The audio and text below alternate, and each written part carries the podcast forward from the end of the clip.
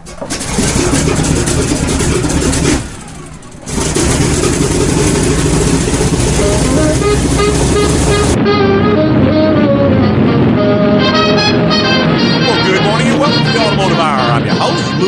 Louis Altazan, with Mr. Brian Terry. Hey, between those, we'll try to answer any automotive questions you might have. Why don't you go and give us a call? It's 291-6901. and you put a 225 in front of that for our area code, you can reach us from anywhere inside the continental United States this morning. That's absolutely right. We wish you would. We always enjoy hearing from folks, and we've got Clark's been patiently holding. Good morning, Clark. Good morning. Good morning. Thanks for coming in on the holiday weekend. yes, sir. Good morning. Yeah, I've got a 2004 Camry SE with a 2.4 Okay. four-cylinder engine Yes, sir. with 111,000 miles on it. I've mm-hmm. got apparently there's something going on with the carburetor or the throttle body sticking. You know, when you stomp down on it, it just stays stuck. It's wide open, kills the car. Okay. And it's hard to start. It takes a while, and after a while, it'll eventually it'll start. And I got two error codes: Okay. P zero one two one about the throttle Right, idle. Mhm. pedal position, Mhm. and also got a P twenty one twelve throttle actuator control system stuck closed. Yeah, it sounds, Clark, like something may have come apart inside that throttle body because I'm pretty sure that one's going to be drive by wire on 2004. It doesn't have any linkage or anything going to it. It's all pretty much electronically controlled. Yeah, exactly. Because I was Yeah. looking at the linkage. It's been a long time since. I Yeah, there's no linkage on it. It's got an accelerator Yeah. pedal sensor, and then it's got a motor inside the throttle body. It would have to be a fault inside that motor. And what's going to happen is that as soon as the computer sees that it can't actuate the throttle properly, it's going to shut it down because it doesn't want the mm-hmm. car to run away with you. But that would almost have to be inside the throttle body itself, and there are no serviceable parts inside of it. One thing you could just attempt to do is to take it off and clean it and put it back together, there is a very small chance that may help. But I'm going to vote that it's probably something in the little motor itself's malfunctioned, something's physically come mm-hmm. apart and is binding up inside the throttle body. Now that's going to be a pretty expensive little piece. You might be able to go to a salvage yard or something and find one. On an oh old Ford, it should not require programming, so you should be able to find, if you can find a used one, you could probably substitute that over. Yeah, I've been looking on the internet. You're right. They want like a thousand bucks. Mm-hmm. I was going to say, I thought they were very expensive. I know just the idle motor on that thing's about three hundred dollars, and that's only a part of it. So the throttle body's pretty pricey. Do you see any re- to me it seems like it might be worth it to try to find a aftermarket model I doubt very very- seriously you're going to find that Yeah. because those are so vehicle specific. I don't think the aftermarket can afford to tool up and make them.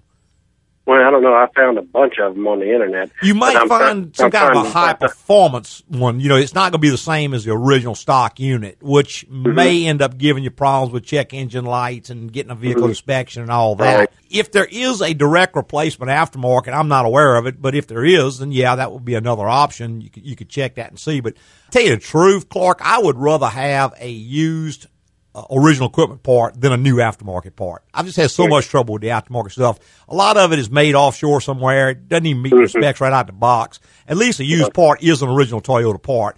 And I got to say, that's a fairly uncommon failure. I mean, I haven't seen a lot of that. So, yeah, so you should be able to find it pretty easy. Yeah. A used one. yeah, if you can find one, it should be fine. Find one, maybe somebody ran an engine out of oil and burnt the engine mm-hmm. up or ran A it wreck. hot. Yeah, a You total. know, yeah, somehow they, they damage the motor and they'll sell you the throttle body because if they got a good motor, they don't want to sell the throttle body off of it. But I would think that could be found. And like I said, I would prefer a used original Toyota one, I think, to anyone, anything else. I did notice when i was doing the research on the internet there was a lot of lot of stuff about recalls on that particular model on that throttle body Well, they did problem. because that was back around the time they were having that throttle sticking issue mm-hmm. reputedly. And I think they were coming up with different software renditions and stuff and different safeguards to keep mm-hmm. that from happening. And as, as I understand it, once they finally figured it out, it wasn't the car at all. It was actually the floor mats and driver error and all these other things that they've contributed to. But I would think you could probably find a used one somewhere would be your, your least expensive option. Okay But you might just Sure. try cleaning it and see. I mean, you really don't have much to lose on a little bit of time. It's, it's possible it could have some carbon buildup that's sticking the blade in it. Just make well yeah that's what i was kind of thinking that was going to be my first Yeah. my first step Yeah, know, yeah. Get some regular throttle body cleaner. We use a product that we buy from Chrysler. Chrysler has a throttle body cleaner that we use on everything just because we mm-hmm. like it. But I mean, you can buy it from a parts store, but you don't want to spray just anything down in there because some of those throttle bores are anodized, and if you put too strong of a cleaner, you can eat the anodization off, and it'll start leaking through the throttle body. Won't idle, and it'll give you all kinds of problems. Just make sure when you get ready to do it that you put, take the keys out of the ignition. Yeah. Take them out of the car. Make sure that there's the key is not left on, because if mm-hmm. you can move that throttle plate, if the key is on, that little motor may try to close it. Uh-huh. And if your fingers are in it, it's going to close on your fingers. You're not gonna have a good day. No. you were screaming at your wife to come turn the key Yeah. off. Honestly, I like to take them off the car. Yeah. Because you can get to the mm-hmm. backside to clean them real well that way. And usually they've got a rubber gasket that you can reuse when you put it back together. So it's just a matter of unbolting it, cleaning it, and putting it back on. right. Oh yeah, it looked pretty simple. I was amazed. It mm-hmm. looked like Yeah. it was only like four bolts. Yeah, it's pretty on. simple. Four bolts and an electrical plug. That's it. Yeah, and a couple of hoses, a few hoses, and mm-hmm. that was about it. All right, so you would use you would be all right cleaning one of those spray carburetor cleaners. I would get a throttle body cleaner. Yeah, it says throttle body Yeah. cleaner on it. It shouldn't be Okay. but three or four bucks a can. It's not really expensive, but you want something. You don't want to use like a carburetor cleaner or something that's real harsh because it can actually damage it. So you want something that says throttle body cleaner on the Right. label. We buy that Mopar stuff by the case. Yeah, I just Keep buy it at the shop, from yeah. Dodge. But Okay. All right, all right, appreciate Craig. it. Hey, All thanks right, for calling, sir. man. Bye bye. Y'all have a good day. Thank Thanks, you. sir. Bye bye. All right, 291 6901 is the number. If you want to be part of the automotive hour, we'd love to have you. And we've got Bruce online. Good morning, Bruce. Good morning. Yes, Good sir. morning, Mr. Bruce. Uh, how's it going? Doing Very great, well. sir. I think I had asked you this question before, and you, You said something about looking into it about Yes, oil filters. Yes, sir. Mm-hmm. Got a 07 GMC with a 4.8 motor. Correct. It takes the PF48 oil filter. Right. Now, the last, I buy my own filters, Mm-hmm. and the last filters I bought, all I could find was a 48E. Yeah, I have not had a chance to look into that, Mr. Bruce. You did call with that a couple of weeks ago. I've been on vacation for two weeks, so I just got back, hadn't had a chance to look into it. But yeah, that's one of my priorities. As soon as I get the opportunity to research it and, and find out more, I may have to. I've asked Delco about it, and like I said, they only say that it's just packaging is the only difference. But I'm a little skeptical about that, just like you Well, are. I'm particular about stuff like that. Yeah. I, I just want to know what the difference Yeah, I'm hoping to find that out, and as soon as I do, I'll announce it on the show. Well, I asked some people when I bought them at a parts store, Right. and they all they said was, "Oh, they just changed the number." Yeah, maybe. Those people aren't as knowledgeable as they'd like you to believe. Yeah, and I don't know. I've found Delco doing a lot of really quirky things lately. I just have lost a lot, a lot of faith in them as a company. Yeah, well, you're not the only one, So- especially after Obama got through with them. Thank All right, you, Mr. Bruce. Thank you. All right. Bye. Bye bye. All right, 291 6901 is the number. If you want to be part of the automotive hour, we always love hearing from you. Why don't you go and give us a call? We're going to take a quick little break. We'll be right back with more. Travel my way, take the highway, that's the best.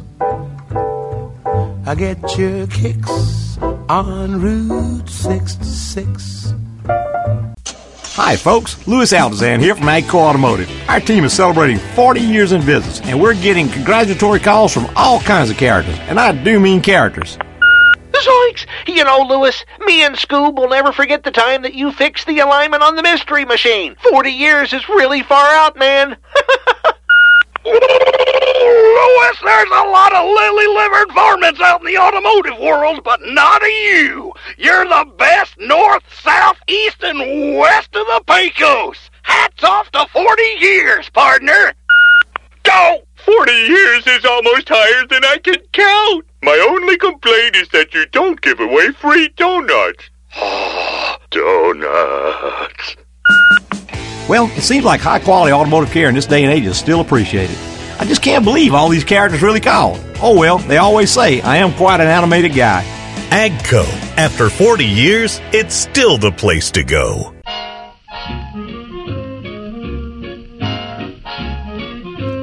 Hey, welcome back. You just joined us, the Automotive Hour. I'm your host, Louis Altazan, with Mr. Brian Terry. We really appreciate you spending your Saturday morning with us. And why don't you give us a call? It's 291 6901. Help you out and point you in the right direction. And should you happen not to want to be on the air today, or maybe think of something after we go off the air at 11 o'clock today, right. you can always go to our website and get your questions answered that way. And the address is agcoauto.com. That is A G C O A U T O dot com.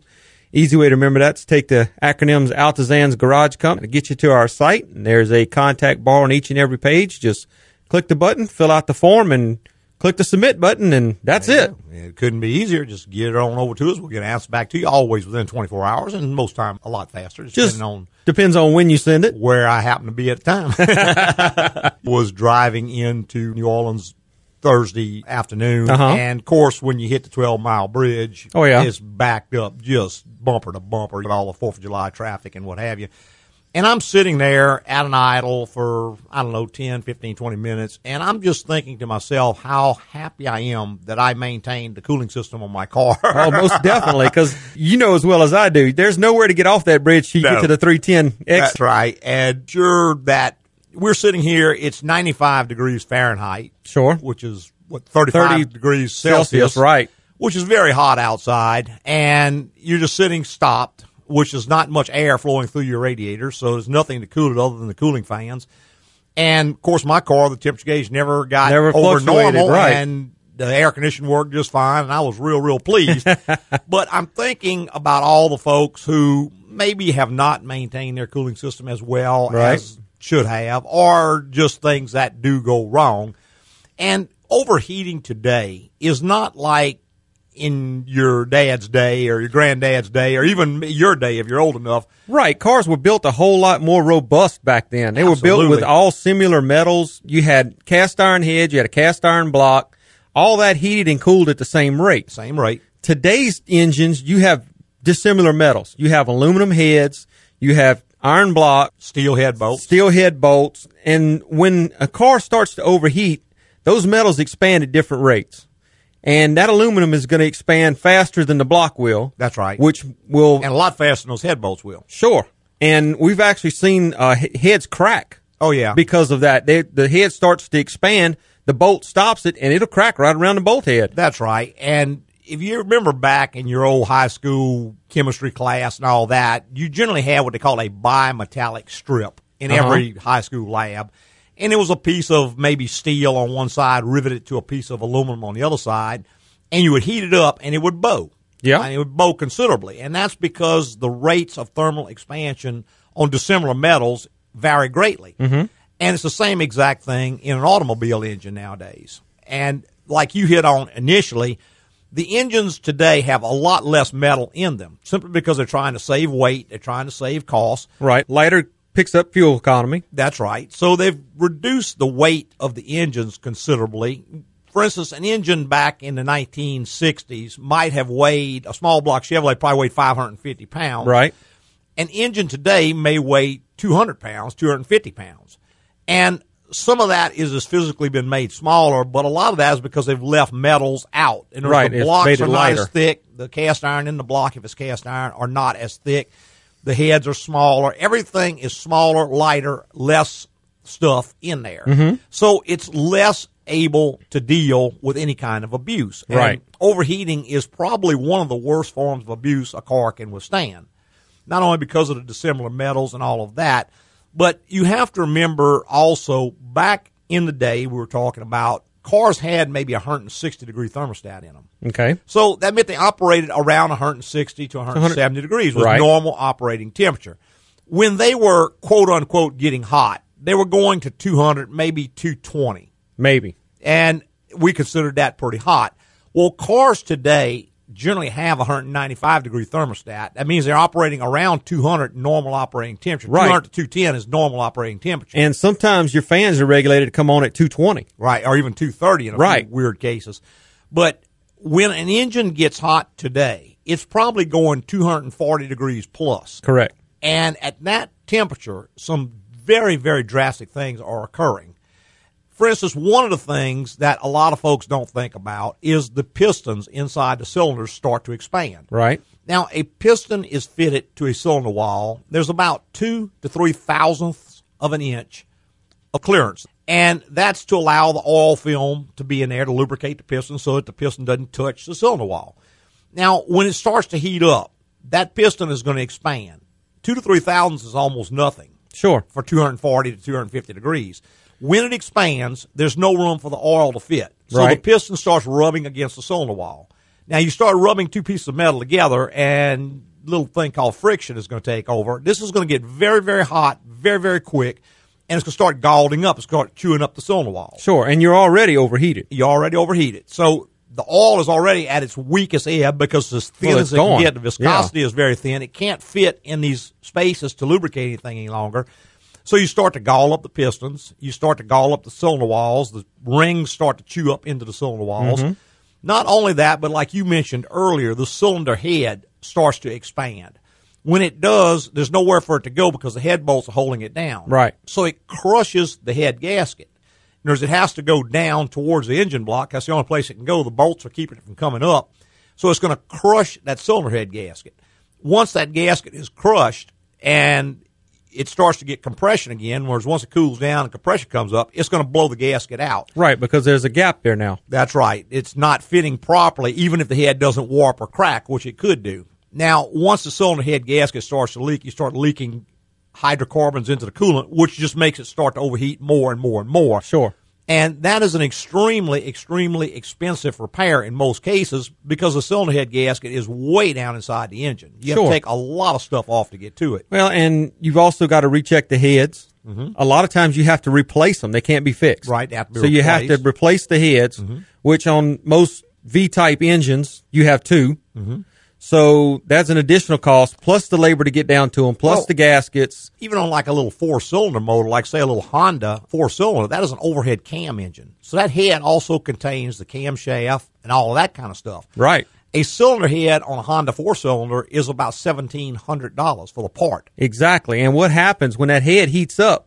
The head is aluminum, but Mm-hmm. the cam and the caps are steel. Yeah, cast iron. Right. So the head expands, and when it does, it bows that cam. Right. And it drives the cam into the thrust bearing that's, That's right. on one of the caps. Well, it eats into the thrust bearing four five thousandths of an inch, and when it cools down, the cam wants to walk back and That's forth right. now. And- And if the cam walks back and forth, it actually gets it loses its signal from the cam sensor. That's right. And you have problems with it dying or not running correctly. Well, and we had a car come in not long ago, a little Honda Civic with that exact problem. And what happened is over the years it had been overheated a few times, it had been run low on oil a few times. And the camshaft had worn the thrust bearing on the cylinder head, which is an integral part of the cylinder head. right. So that what would happen is that when you're driving along, the car would just die. In other words, the camshaft would move back. Now I'm talking two thousandths of an inch total allowable in play. This one had about five, so about two and a half times what it should have. The camshaft would walk back. When it did, it would lose the cam signal. Wham, the car would die. Start running bad first and then die. Mm-hmm. Now the fix for that is a new cylinder head, which, Right. like we said, is about seventeen hundred dollars. Right, because that thrust bearing is actually part of the main cap. that's right. on the the camshaft, Mm-hmm. and to replace it, you have to have the the camshaft re, the cam Right. You have to have a whole new cylinder head because the caps are kind of like the caps on an engine. They're line bored. In other words, when they cast this head, they make a cap, they make a head casting, they put it together, run a machine through that, punches that out at a perfectly straight, perfectly sized line that the camshaft will fit into. Correct. Now, you can't just take one cap off and interchange it with another cap. Right because, you messed the the, it, it, the, up. won't work. It'll lock up or it'll have too much slack in it. Mm-hmm. So it's kind of like you can't take the caps off an engine and mix them up. You can't take the one off number one and move it to number three. When you do, it's going to probably lock the engine up. Right. Or, or at very least, it'll wear the bearing out and, and burn it up and so on and so forth. So once that cam bearing, and on a Honda, that thrust bearing only covers one half, and there's just the metal on the cap has a thrust bearing. The lower part of the casing does not have a thrust bearing. Okay. So there's not a lot of metal there to start with. And if you start to overheat the car, or you start to run it low on oil, or you go too long between your oil changes and the viscosity breaks down, doesn't lubricate properly, you pick up some wear in that area. Well, next thing you know, you got a mystery problem with your car dying, and, and nobody could fix. Well, and once you do finally figure it out, it may very well be that the fix Is a new car. yeah, exceeds the, the Or new of- engine. yeah, a new engine at very least, Right. Or another engine, and so that's just one of the things. Now, when cars overheat, there's a lot more happening and a lot more things being damaged Than than just the obvious right just up front. The, the few things that we've talked about right Uh-huh. there. We're going to go back into that in a whole lot more detail in the second section. We're going to take a quick little break and be right back with more.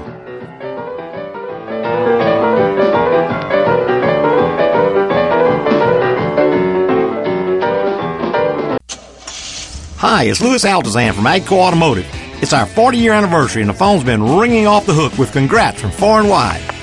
Good day and congratulations from Buckingham Palace. Next time you're in London, Lewis, you must stop by for tea. I'm restoring an old Aston Martin and have some questions about the timing adjustments. Hope to see you soon. Louis, it's your nanny. I'm just kidding. I wanted to call and tell you how proud I am of you. Forty years is nothing to sneeze at. Ho, ho, ho! Lewis, fixing cars right the first time for over 40 years. You've been a very good boy. I think I have something special for you this year. Keep up the good work. See calls from far and wide. I guess 40 years of high quality work really means a lot to people and keeps me on the nice list. Now I can't wait for Christmas. Agco. After 40 years, it's still the place to go. Loud noise off the river to right. Don't mind it cause the man with the whiskers has a Hey, lot welcome behind back it, but I to Your can't Automotive keep Hour. punching Host with Lewis a Alexander with Mr. Brian Terry. make Hey, me True punch Tools you trying to answer any automotive questions you might have. Why don't you go give us a call? It's 291 6901. And we got Doug's been holding. Good morning, Doug. How's it going? Doing great, sir. Doing great. I got a 99 Suburban, and my running lights don't come on. The Okay. work, but the running lights don't. Yeah, Uh, the daytime running lights. Doug, the most common thing on that by a wide measure is the sockets are going to be burned up on it. And that's pretty common on that particular one from 99 on up to about 2007 or 8. They had a lot of trouble with that. I don't know if those sockets were undersized or they just had a bad fit on it or maybe it was a special bulb and people put different bulbs in them, but we change those sockets out all the time for that problem. And you can plug a new bulb in and it might actually work for a little bit, but it'll go right back out again because it's not making good contact. But that's the most common thing. What you can do, do you have a voltmeter, Doug? no, I don't. Yeah, I was gonna say if you had a voltmeter, you can just pull that little part of the grill out where you can get to it. Go in and touch the two contacts. If you got 12 volts there, then it's gonna be the socket. If you do not have 12 volts, you got to trace it back. And there are a few things. Yeah. There's actually a little lighting sensor. There's a sensor in the middle of the dash, right, that controls them. It, when it sees daylight, it turns them on, and when it gets dark, it turns them off. Right. Now, one other thing that's kind of obscure, but you might just check. If it thinks the parking brake is on, it's going to turn the DRLs off. So check and make sure that switch on your parking brake is working. You hit the parking brake, make sure the light comes on. Right. And release it, make sure it goes off. Because if it thinks the parking brake is on, even if it isn't, it's going to kill your DRLs. Right, it will. All right. Uh, another question. Do y'all clean the headlamp lenses? Yes, sir. Mm-hmm. Any idea what's that normal charge? Probably around $95 do the whole deal. That's sanding, cleaning, polishing the whole bit. It takes about an hour to do two of them. Okay. All right. I appreciate it. Sounds great. Thanks, man. All right, 291 6901 is the number. If you want to be part of the Automotive Hour, we would absolutely love to have you. And we're going back to our phone lines with Joe. Good morning, Joe. Hey, Lewis, how you doing? Doing great, sir. Tried to call you last week, but you never would give out the phone number. On the That's because I was recording. you could have called, you just wouldn't have got me unless you could call Cancun. Look, I got the 2005 Envoy GMC. yes, sir. I'm riding down the road, my cruise on, it cuts out. Okay. You can reset it, it'll run a while, and it cuts off again. Okay. So, could it be the brake switch? It is possible. They do have a lot of brake switch failures on those, Joe. It will actually set a code. You can get the codes read, the body module, and it'll have a code if it's brake light switch related. Some of the things that can control that, one is a brake light switch. Two is the ABS sensors will actually affect it. Now, three is, this is kind of obscure, but are you getting a check engine light at all? No. Okay. Some things that set a check engine light, that set a code or a pending code are going to disable the cruise. So you might want to get the code scanned. Make sure there's number one, not a brake light switch code. And number two, no other codes are pending codes because some pending codes will not turn on the light, but they will kill the cruise. Now, you're not going to be able to get those codes read at a parts place. Right. You're going to have to have a GM scan tool, a Tech 2, to plug into that unit to access the body control Right. module. Okay.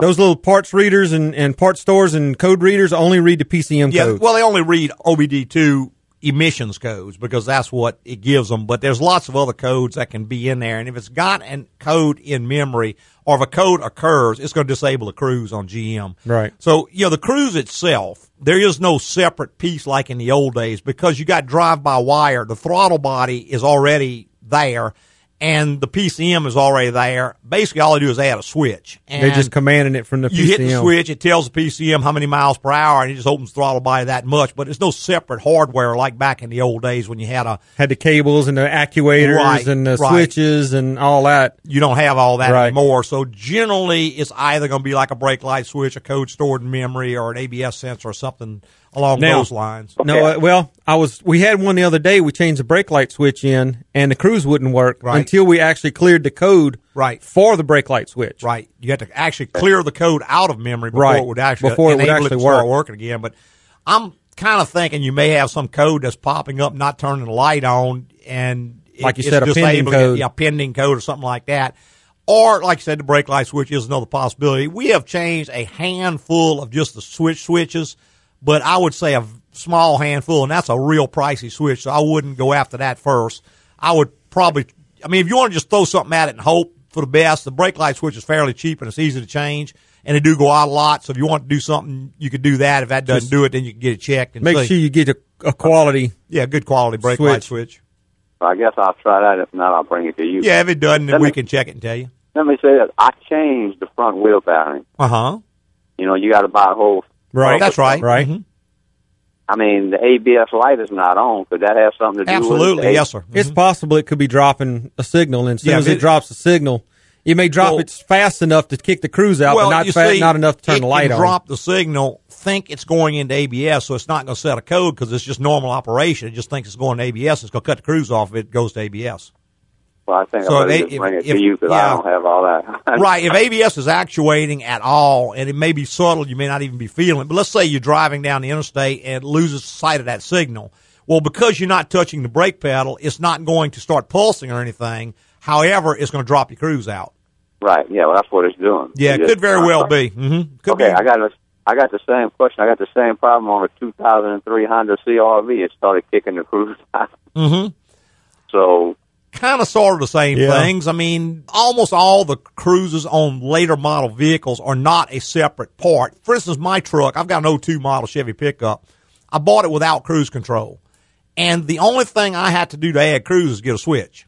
I hooked the switch up and every, I mean, even the light was already in the dash. Everything, all the software, everything was there. I put a switch in it and went to the computer and told it, hey, I got cruise now and enabled it and it all works fine. So it's not like the old days where you had a whole bunch of separate hardware to make cruise work. It's all integral to the car. So generally, if you've got a fault in the hardware, you're going to have some other kind of big problem too. yeah. Well, I'll just bring it and let you check it. Yeah. It- it's All right. not a big fix. All right, man. All right, my Thanks, man. Bye bye. All right, 291 6901 is the number. If you want to be part of the automotive hour, we'd love to have you. And we've got John online. Good morning, John. Hi guys, it's John from Toronto calling. Hey, John, how you doing, man? Good. I see you're back from your holidays. That's oh, great. Oh, yeah. yeah. I just wanted to phone and and wish you a happy Independence Day and all the other American friends there. Well, thank you. Thank you. It's a little warm here today. It's we're about an hour ahead of time. It's it's 68 degrees Fahrenheit. Wow, Man. you call that warm, huh? that may be my new summer place to go. Once I retire, I'm looking for somewhere else in the world to go June, July, and August. Yeah. We're, I mean, the gonna rest of the year is gorgeous down here, but June, July, and August, I just can't take it. You know? Yeah, I, I thought you'd laugh at. Oh, we're going to get up to 77 today. So. Yeah, I, put a, I have to open a shop in Toronto. I already got one customer There you go. I'd be bringing customers to you for sure. there you go. At least and scout the place to see if you could find one. You maybe you wouldn't, but right. All right, John. Anyway, I tell you to have a great holiday and and thanks for everything. Yeah, thanks, Thank man. you. Bye bye. Bye, guys. Bye bye. All right, 291 6901 is the number. If you want to part of the automotive hour, we would absolutely love to have you. Why don't you give us a call?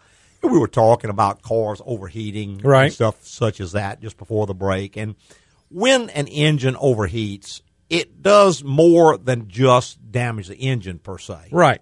For instance, people don't think about it, but the transmission is cooled by the engine radiator. Right. It actually has a separate cooler inside the tank of the radiator. That's right. So when the engine starts to overheat, the transmission is also overheating. right. So it's not unusual when you get a bad overheat to end up with transmission problems soon Mhm. thereafter.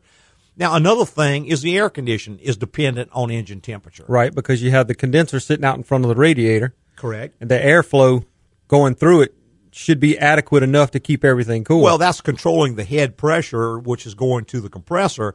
And on most late model vehicles, the manufacturers have realized what a problem this is. Mhm. So as soon as the engine starts to overheat, it shuts that AC down. right, that's one of the non-essential accessories on the engine. That and that is the first one they shut down. To pro- also to protect it. protect the system and to decrease the load on the engine. But if your car doesn't do that, when that engine temperature starts to go up, the temperature of the condenser is also going to rise. Mhm. And when the temperature of the condenser rises, the head pressure on the compressor goes through the ceiling. That head pressure may normally operate around 200 to 250 psi.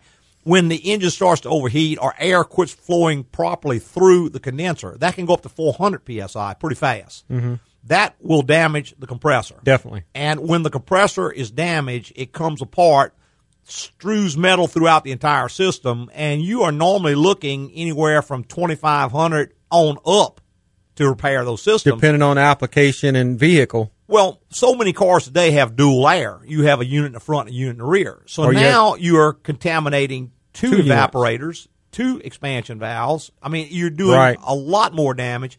Plus, the rear unit is generally a lot more difficult to take apart and clean and change and all that. Well, and what you don't want to do is just go put another compressor on it. Well, we see that. I mean, absolutely every day. Someone will come in with a compressor failure, and they went and put a compressor on it. They spent about twelve hundred dollars. Last, ac- I guess the actual lifetime on that is from one to three months, Right. Generally, so you just took twelve hundred bucks and absolutely threw it away. In Sure, fact, worse because now you made it worse. You put even more metal into the system. So now you're coming in. I'm telling you, it's going to be three grand to fix it. You'd have been better off just spending three grand up front, save the twelve hundred. Exactly. Now you had forty two hundred. Yeah. and your prognosis of a good job is less because you got more contamination in the system. Well, at this point, you start changing all the pieces of the system. Pretty much every piece is going to need to be replaced. The hoses that have mufflers in them, the condenser, the filter dryer, all of that's going to have to be replaced because there is just no proper way to clean any of That's that right. stuff to, It's to so the extent it has to be cleaned. Now, another thing that a lot of folks don't realize, but the water pump, a lot of times when a car overheats, will be damaged. It may damage the seal in the water pump. Right, that's a ceramic seal now. A lot of times it is. And it may or may not fail or start leaking right then. But very, very often we get folks come in and say, My car overheated, a hose blew out, I changed the hose, but now it keeps overheating. Uh huh. And what happens, let's say the hose was just old and dry rotted and it blew out, and then it overheated the car. The car went 250 to 260 degrees.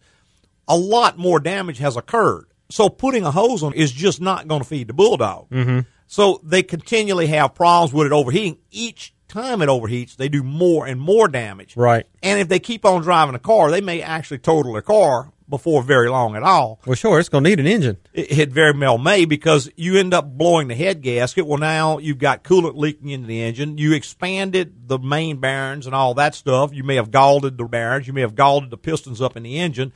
So let's say you get a car that's been overheated. It blows the head gasket. Well, now it keeps overheating. It overheats three, four, five more times.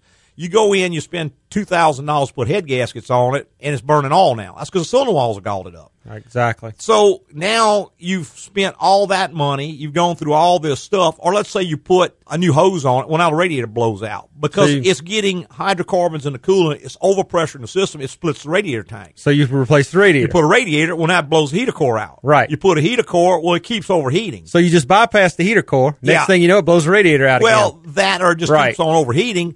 And it just sets up a chain of very, very, very expensive events that Sure. just keeps going and going and going. And we get this quite a bit where folks will come in, well, the car has been overheated once and it continues to overheat. It's because of the collateral damage that's occurred. Exactly. Hey, one last quick little break and we'll be right back with a lot more.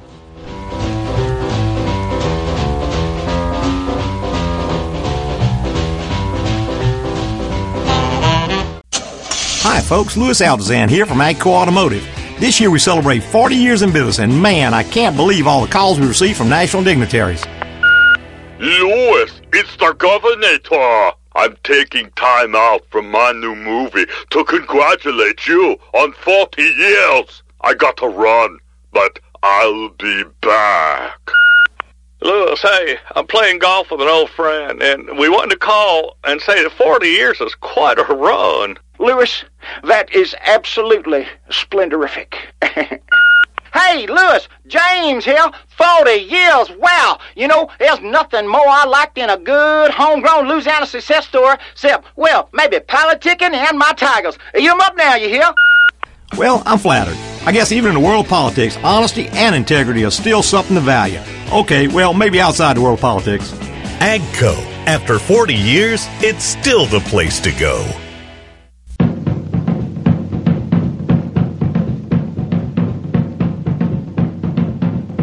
Welcome back to the final segment of the Automotive Hour. I'm your host, Louis Altazan of AGCO Automotive. Got our lead tech, Mr. Brian Terry, right here by my side. Hey, between two of us, we'll try to answer any automotive questions you might have. We'll be talking about cars overheating and the damage that occurs, but we'll be glad to talk about any topic you might have. You go ahead and give us a call. Get you an answer to whatever's bothering you. That's right. It's 291 6901. That's exactly right. And we were talking about all the things that go on and the things that happen and the damage that occurs. Now, the best way to deal with overheating problems is, Is- to prevent them. Exactly. Because trying to fix them is going to be expensive at best and very frustrating at Sure. worst. Sure. But preventing overheating problems is generally relatively easy. Right. One of the first things that you can do, and that is to replace the coolant in your car because coolant does not have an indefinite life. The original long life coolant that comes in most cars has at absolute best a five year shelf life or five year Use life. life. The subsequent fills are going to fall to three years because you never get 100% out. And not only that, when the car is new, 100% of everything in there is new. Correct. When you change the coolant, only the coolant is new. So you still got corrosion and all the different things. So it goes to three years thereafter. Now, when you change coolant, it's imperative that it's done correctly because if you do it improperly, you can actually do more harm than good. Most definitely. So you should always use a distilled water Or a premix. or, coolant. pre- or premixed coolant. If you use the distilled water, mix it 50-50 with the correct coolant for your application. before you pour it Before into the you pour it in the car. It will not mix in the car in many, many cases. So you want to pre-mix it in a separate container. That way you get exactly a 50-50 mix and then pour it into the car. Right. And be aware that there are just a whole bevy of different coolants out. They may all be either ethylene glycol or propylene glycol, but that is only the freeze side of the equation. Sure. The corrosion side varies. It's just a huge variance. Right. It I- has to be the right coolant. I personally do not like the premix one fits all type coolants.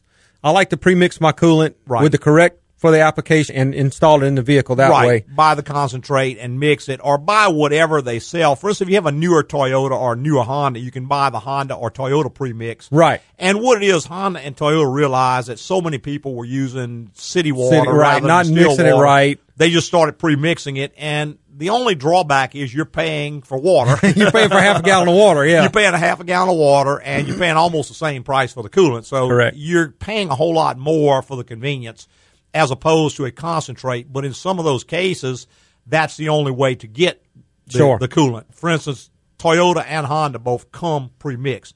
GM at this time still sells the Dex Cool In a concentrate.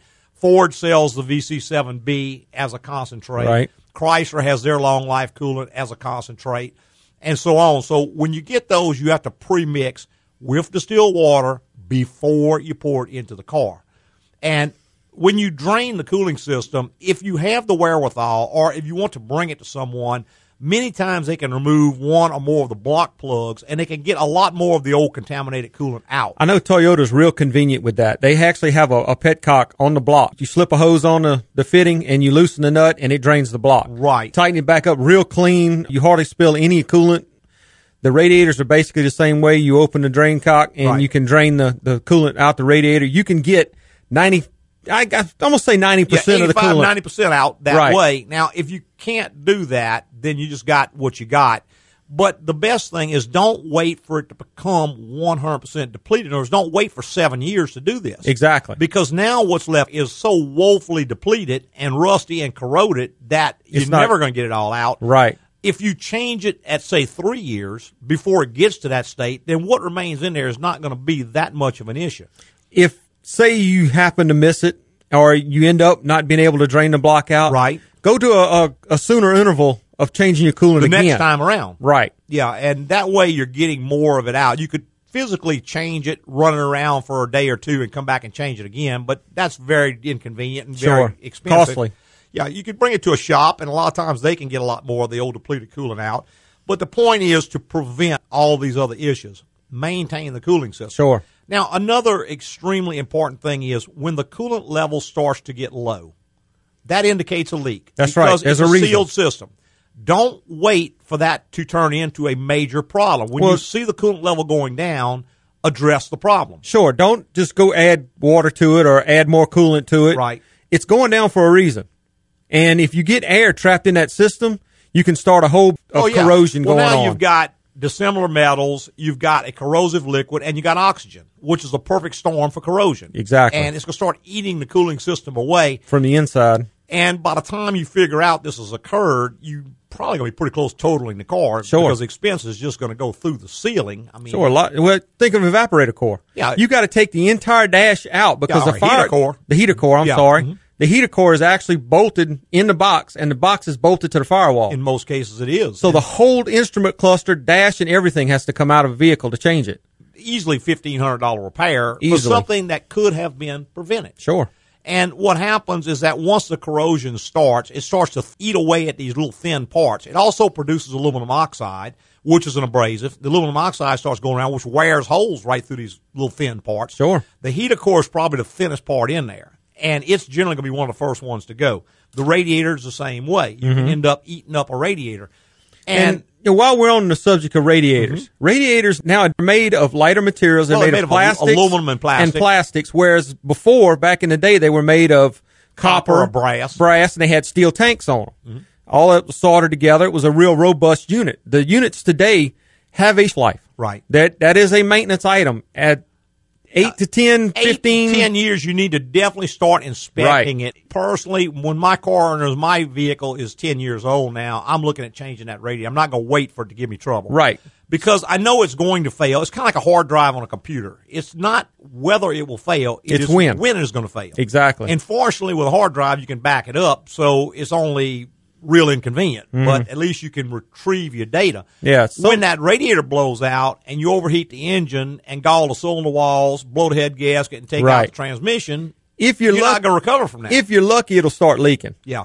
and you can catch it if you're not in a big bind with it. But most of the time, when they start leaking, they split wide open under pressure and release all the coolant. Mm-hmm. A lot of times it's a catastrophic failure. then you've got a, an overheating issue. Plastic tank goes out, and you on the middle of the 12 mile bridge. That's right. What are you going to do? You're not going to stop there. So when you drive it all the way on in, you're going to be in some pretty serious issues. When Definitely.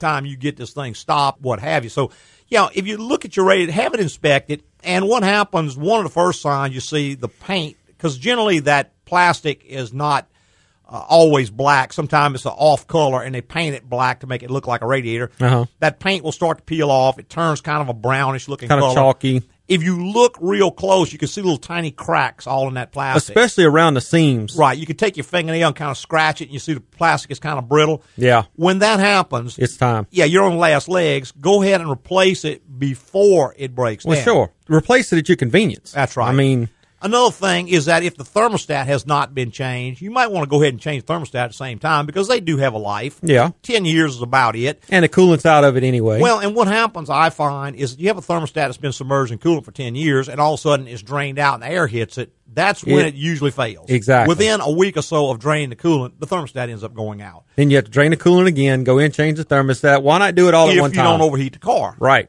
Now, one last thing I'm going to talk about, and that is the electric cooling fans on cars. Those tend to give a lot of problems. They do.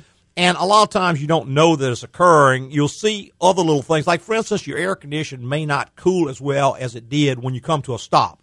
And that's because it's not moving enough air through that condenser. Mm-hmm. Now, that can actually end up taking out the compressor. So you don't want to keep on just driving the car, or worst possible, go ahead and add some more refrigerant to it because now you really, Right. really made it a taken a big issue and made it into just an absolutely huge issue. Sure. So I see we're just about out of time. I want to go ahead and get on out of here. Tell everybody how much we appreciate them listening this morning and every Saturday morning on the Automotive Hour. I'd like to thank all our podcasters for listening this week and every week and Tell your friends about us. Get us more people listening for us. That's right. We really appreciate that. And also go to your favorite podcast rebroadcaster. If there's a place for a written review, give us a written review. We appreciate that. Moves us up in the ratings. More people can hear us. Makes it worth our while to come down here and talk to you. There you go. hey, Preceding was opinion based on our experience in the automotive industry. Have a great weekend.